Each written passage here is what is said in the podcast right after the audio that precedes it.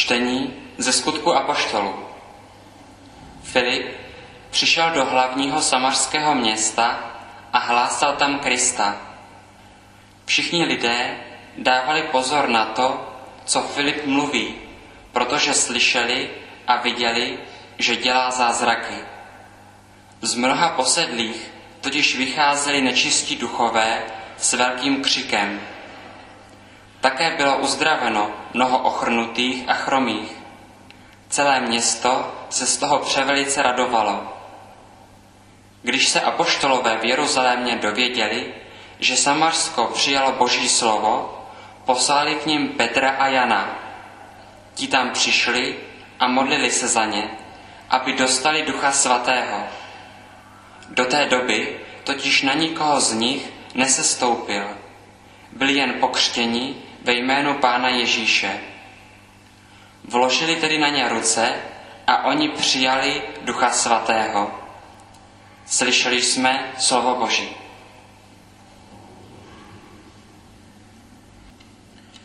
Čtení z prvního listu svatého apoštola Petra.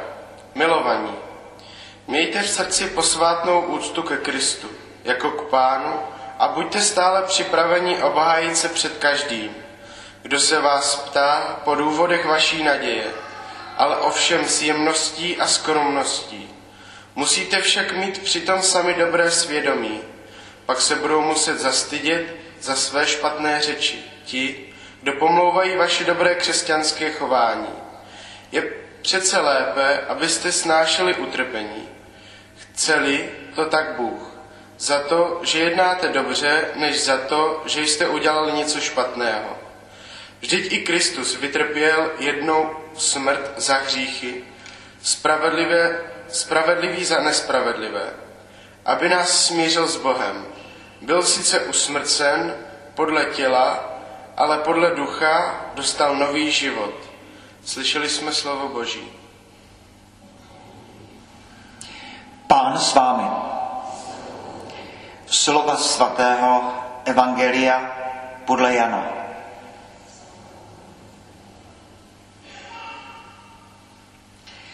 Ježíš řekl svým učedníkům, jestliže mě milujete, budete zachovávat má přikázání. A já budu prosit Otce a dávám jiného pomocníka, aby s vámi zůstal navždy, ducha pravdy. Svět ho nemůže přijmout, protože ho nevidí a nezná.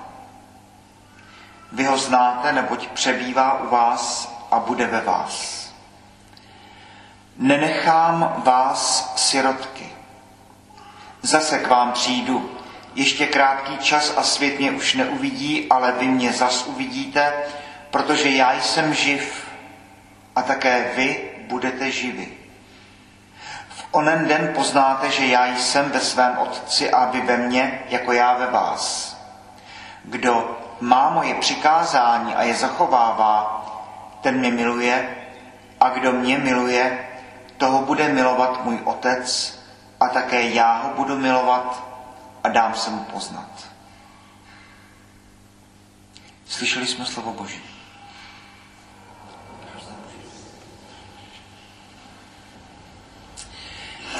Nejprve text ze skutku apoštolských první čtení.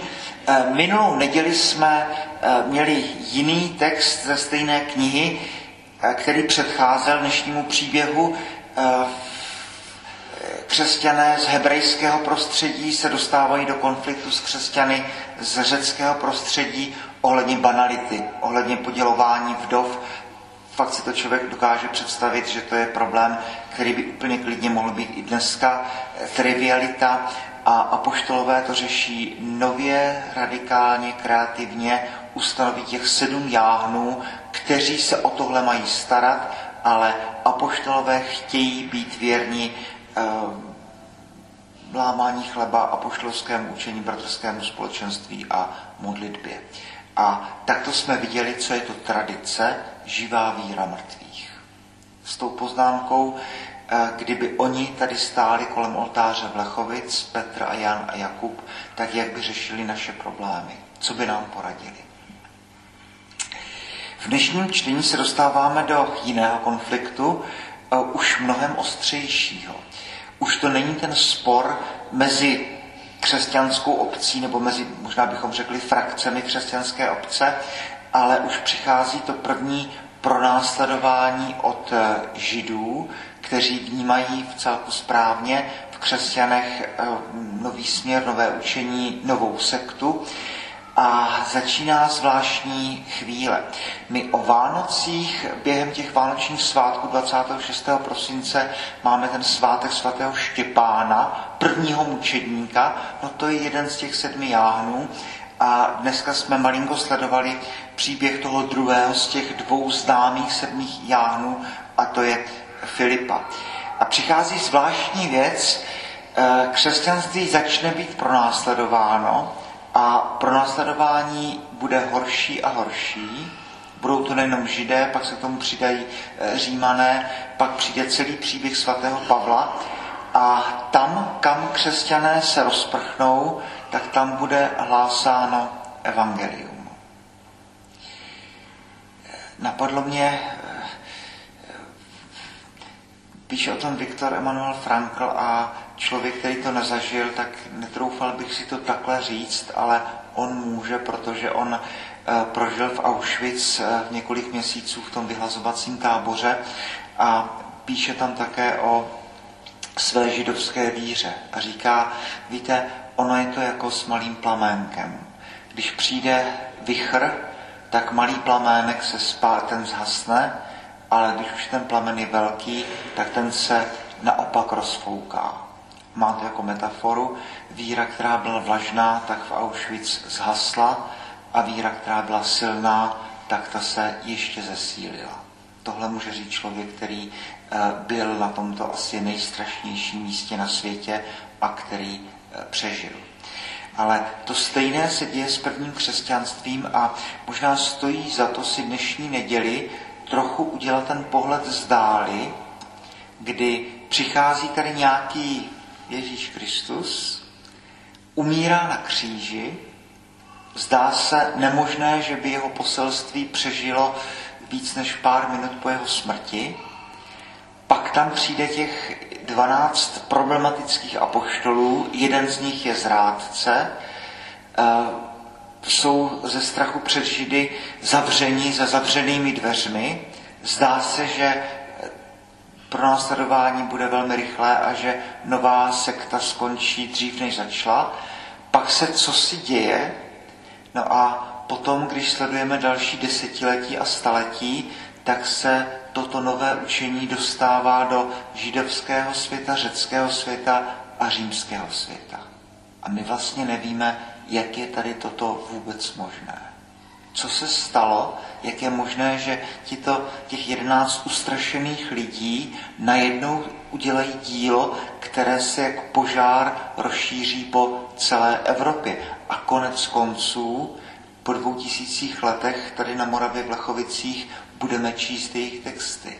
Co to muselo být za sílu, za plamen, který tady eh, dokázal tomu dát takovýhle impuls.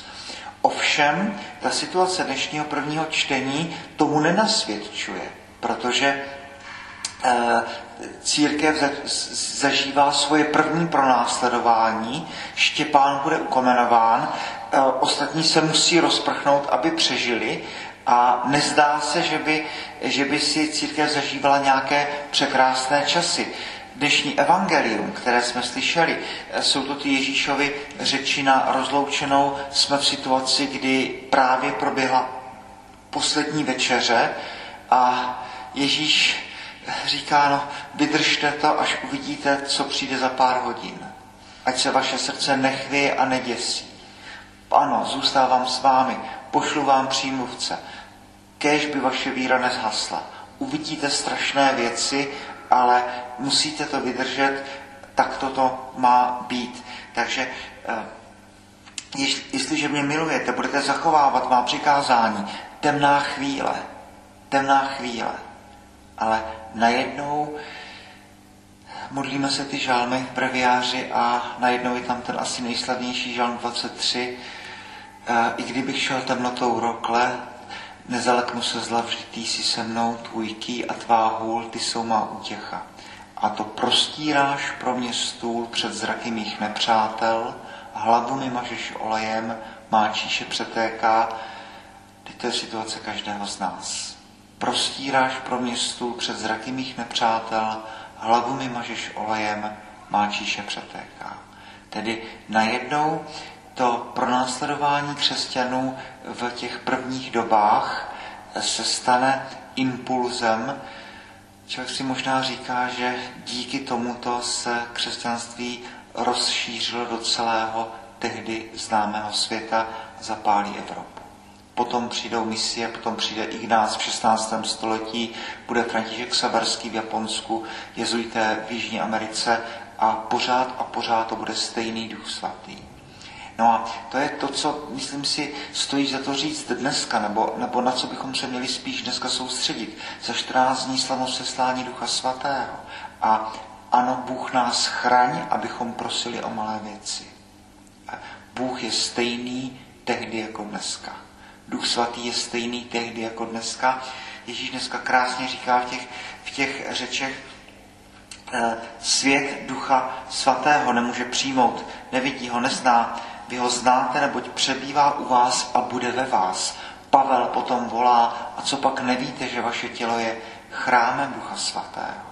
Tedy eh, církev je pořád stejná, Bůh je stejný, Duch Svatý je stejný a tak tady tento eh, zase zvláštním způsobem požehnaný čas od na nebe vstoupení po seslání Ducha Svatého, čas novény. Bůh nás chrání, abychom prosili o malé věci. Bůh nás chraň, abychom prosili o banality, protože jestli Duch Svatý tehdy zapálil eh, srdce a možná celou Evropu svým plamenem, tak ať zapálí i dneska naše srdce a svět, ve kterém žijeme. O nic menšího se nemodlíme, protože věříme, že Bůh je s námi po všechny dny našich životů. Boží chvála sláva.